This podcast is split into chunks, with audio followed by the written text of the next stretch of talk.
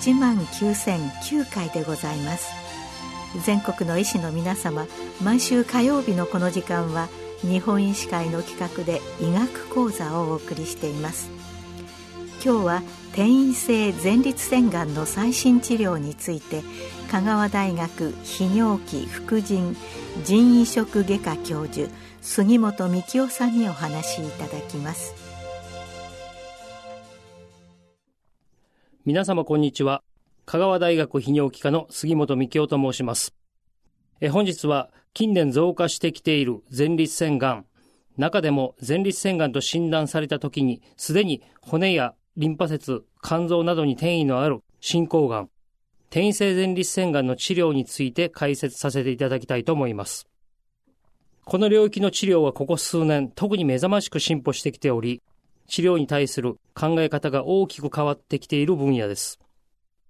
まずはじめに一般的な前立腺がん患者の動向についてお話しさせていただきます。前立腺がんは高齢になるほど患者数は増加する典型的な高齢者がんです。世界的にも前立腺がん患者さんは増加しています。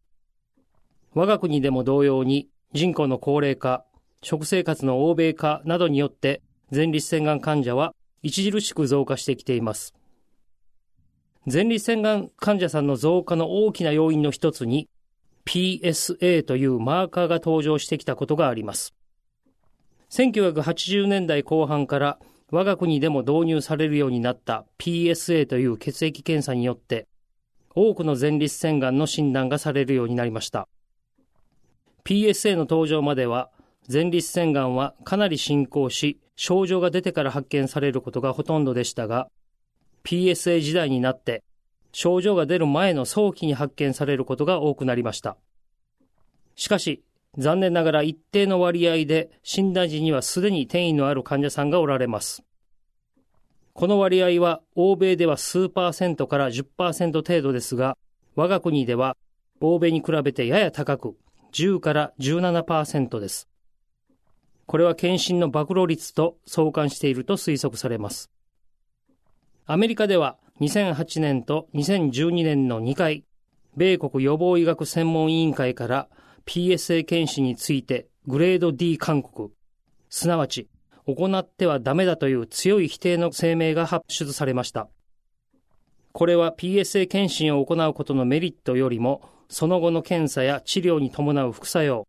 医学経済的なデメリットの方が大きいからという理由からです。しかしその後アメリカではどうなったかと言いますと PSA 検診数の減少それに伴って転移性前立腺がんの割合が増加してきました。それはまずいということで今少し揺り戻しが起こってきているところです。ではここで早期前立腺がんと転移性前立腺がんの生存率の違いについて考えてみます。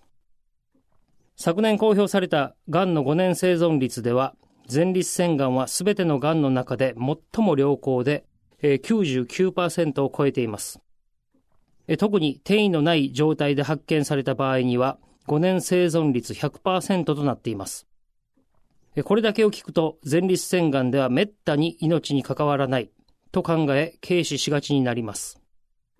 しかし診断時にすでに転移のある前立腺がんの5年生存率は約50%です。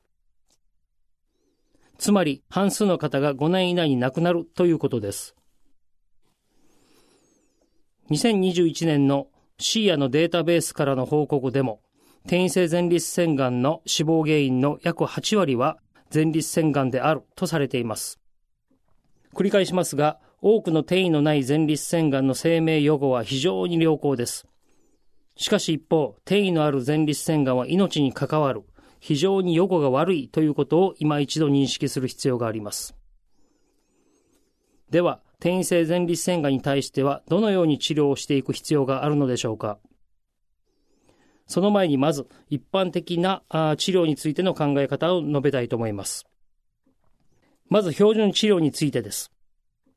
患者さんに我々は標準治療を行いますと言いますと、標準ではなくて最高の治療をしてくださいと言われることがあります。しかしこの標準治療とは、上中下の中、小畜梅の竹ではなく、現在の医学においてエビデンス、証拠があり、最善の方法として患者さんに第一に行うべき治療法のことです。日本人はとよく言われますが、日本人はというのではなく、グローバルスタンダードに基づいた治療戦略を実施することが必要だと思います。治療の目標は何でしょうか？全生存期間を延ばすこと、すなわち長生きしてもらうことです。もちろん、それだけではなく、生活の質を維持することも重要です。なるべく現在の生活を壊さないように、仕事や趣味が続けられることを目指さなくてはなりません。ですから、どのような治療にも共通していますが、治療法の選択には、治療による副作用のことをよく理解して、副作用マネジメントに対する知識と経験が必要になります。前立腺がんに対する薬物療法の中心は何といってもホルモン療法です。1941年にハギンズ博士が進行性前立腺がんには虚勢と女性ホルモン剤が効くということを発見しました。彼はその後25年後にノーベル賞を獲得しています。その80年後の今、我々はこの彼の発見したコンセプトに基づいて前立腺がん治療を行っているわけです。私は昭和63年、1988年の大学卒業です。その当時、まだ PSA はようやく出回り始めた時期です。ですから、前立腺がん患者はまだ進行した状態で発見されることがほとんどでした。まだ現在のように LHRH アナログ製剤の注射がありませんでしたので、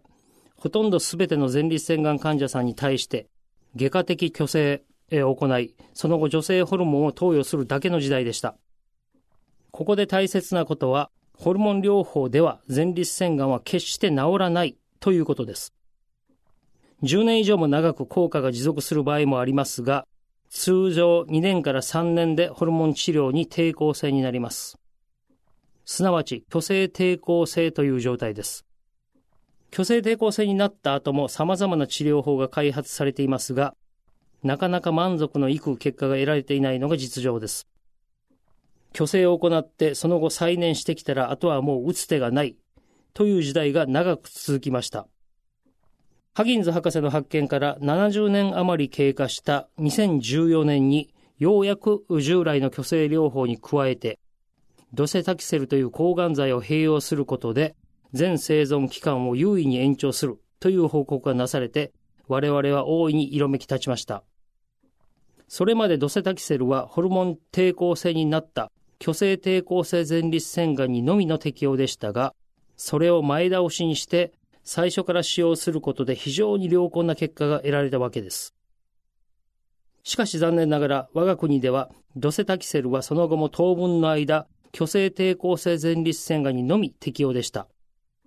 しかし昨年2021年の9月からようやく我が国でもホルモン感受性転移性前立腺がんに使えるようになりました。その後、2010年代中頃からは、虚勢に新規ホルモン剤と言われる薬剤を追加することで、全生存期間が優位に延長するというエビデンスが次々と出てきました。これらの新規ホルモン剤は、ステロイド合成経路を遮断する、あるいはアンドロゲン受容体を強力にブロックするというものです。これらの新規ホルモン剤は、ドセタキセルと比較して効果は同等かそれ以上、しかも QOL 障害が少ない。すなわち生活の質が保たれやすい。現状の生活様式を変更せずとも実施が可能。ということで、転移性前立腺がん治療の標準治療となっています。それぞれの薬剤での副作用プロファイルの違い、そして、えー、その後の治療の順番などを勘案して、患者さんごとの使い分けの必要があります。ただやはり薬剤費が非常に高額であるということが大きな問題です。海外ではジェネリック、後発薬品ですね。えー、これがそろそろ出始めており、やや負担は緩和されつつありますが、これも今後の大きな課題の一つでしょう。転移性前立腺がん治療でのもう一つの大きなトピックスは局所治療、すなわち転移があるのにもかかわらず前立腺局所を治療するということです。今までは遠隔転移がある場合には前立腺局所の治療は無駄だろう、効果がないだろうと考えられてきました。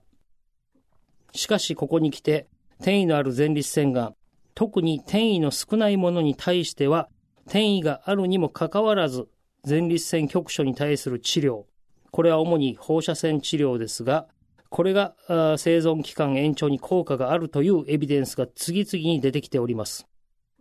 その結果から、今では転移量が少ない場合は、ホルモン療法に加えて、前立腺原発層への治療が進められています。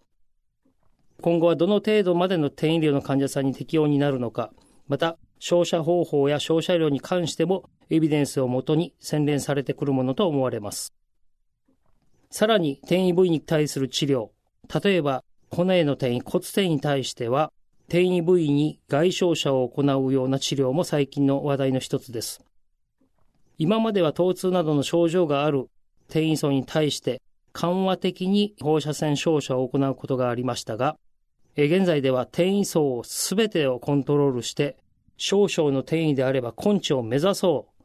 根治までに至らずとも、病性の進行を抑えようというコンセプトになってきています。根治を目指す少々の転移、これはオリゴメタスタシスと特別な言い方をしますが、大体3個から5個以下の転移のものを示すことが一般的です。これはまだまだエビデンスを蓄積している段階ですが、かなり有望な方法だと考えています。このように考えると、転移性前立腺がん治療には、どこかのタイミングで放射線治療を追加するということを考えなくてはなりませんので、やはり放射線治療が可能な施設、あるいはそのような施設と密に連携を取ることができる施設で治療を開始するというのが求められているのではないでしょうか。画像診断技術の進歩も目覚ましいものがあります。従来の CT、骨心地より、より感度、得意度の高い画像診断技術が開発されてきています。前立腺の膜抗原をターゲットにした PSMA ペットなどは欧米で一般化されつつありますが、我が国ではまだまだ未承認です。現在、我が国で使用できるものとしては、全身 MRI があります。これらの新規画像検査モダリティによって転移量やオリゴメタスタシスという概念や基準が今後変わってくる可能性があると思います。前立腺がんも他の癌種と同様、遺伝子診断に基づくプレシジョンメディスンがどんどん進んできています。現在はまだ転移性虚勢抵抗性前立腺がんに対して BRCA 変異がある場合にのみオラパリブが昨年より使用できるようになっているのみですが、ホルモン感受性の時期、え、治療開始時に遺伝子診断により、ファーストタッチから治療を選択する時代がもうすぐそこまで来ています。また昨年、そして今年の2月の海外の大きながん学会で、抗がん剤ドセタキセルと新規ホルモン剤のコンビネーションの有効性が報告されてきました。このように現在、転移性前立腺がん治療はますます複雑になってきています。かなり専門的な知識と経験が必要です。そのため、ある程度センター化して治療を行う方がいいのではないかと考えます。もう一つ、我々が特に注意すべきことが、高齢者に対する治療です。冒頭に申しましたように、前立腺がんは典型的な高齢者がんであり、患者の年齢が高いことが特徴です。よく、高齢だからこの程度の治療法でいいかと考えてしまう場合も少なくないと思います。しかし、転移性前立腺がんは高齢者といえども癌死することが多いがんです。2020年のキャンサーという雑誌での報告では、転移性前立腺がんの死因の検討において、75歳以上は前立腺がん死のリスクファクターであると解析しています。何を言いたいのかと言いますと、転移性前立腺がんは癌死するという病気である。そのため、高齢者といえども過小治療になってはいけないということです。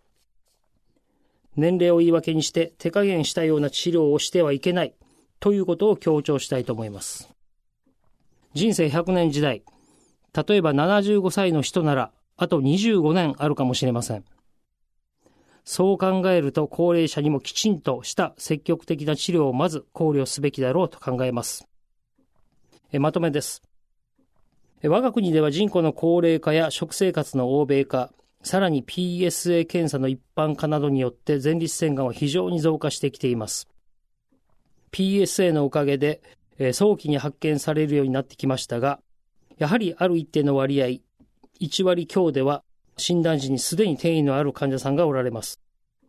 転移性前立腺がんの治療の基本は約80年前に発見されたホルモン療法ですが、ここ数年でその方法、すなわち標準治療はどんどん進化してきているということ。そして現在の標準治療は虚勢に新規ホルモン剤を併用することです。それに抗がん剤を絡めること、さらに転移量の少ないオリゴメタスタシスの患者さんには、前立腺局所治療や転移層治療を併用することが進められます。過剰治療や過小治療に傾かないエビデンスのはっきりとした適切な強度の治療を行うことが寛容であるということをしっかり認識していただきたいと思います。転移性前立腺がんについて特にファーストタッチが重要で、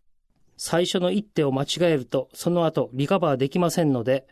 とりあえずホルモン治療ということではなく、前立腺がんの専門家により治療を開始されるのが必要だと思います。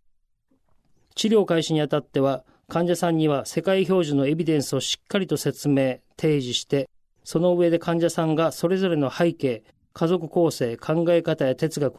経済状況などを踏まえて相談しながら、最も適しているだろうと考える治療を過不足なく選択できることが臨床医の腕の見せ所かなと考えます。以上です。どうもありがとうございました。今日は転移性前立腺がんの最新治療について、香川大学泌尿器副腎腎移植外科教授杉本幹夫さんにお話しいただきました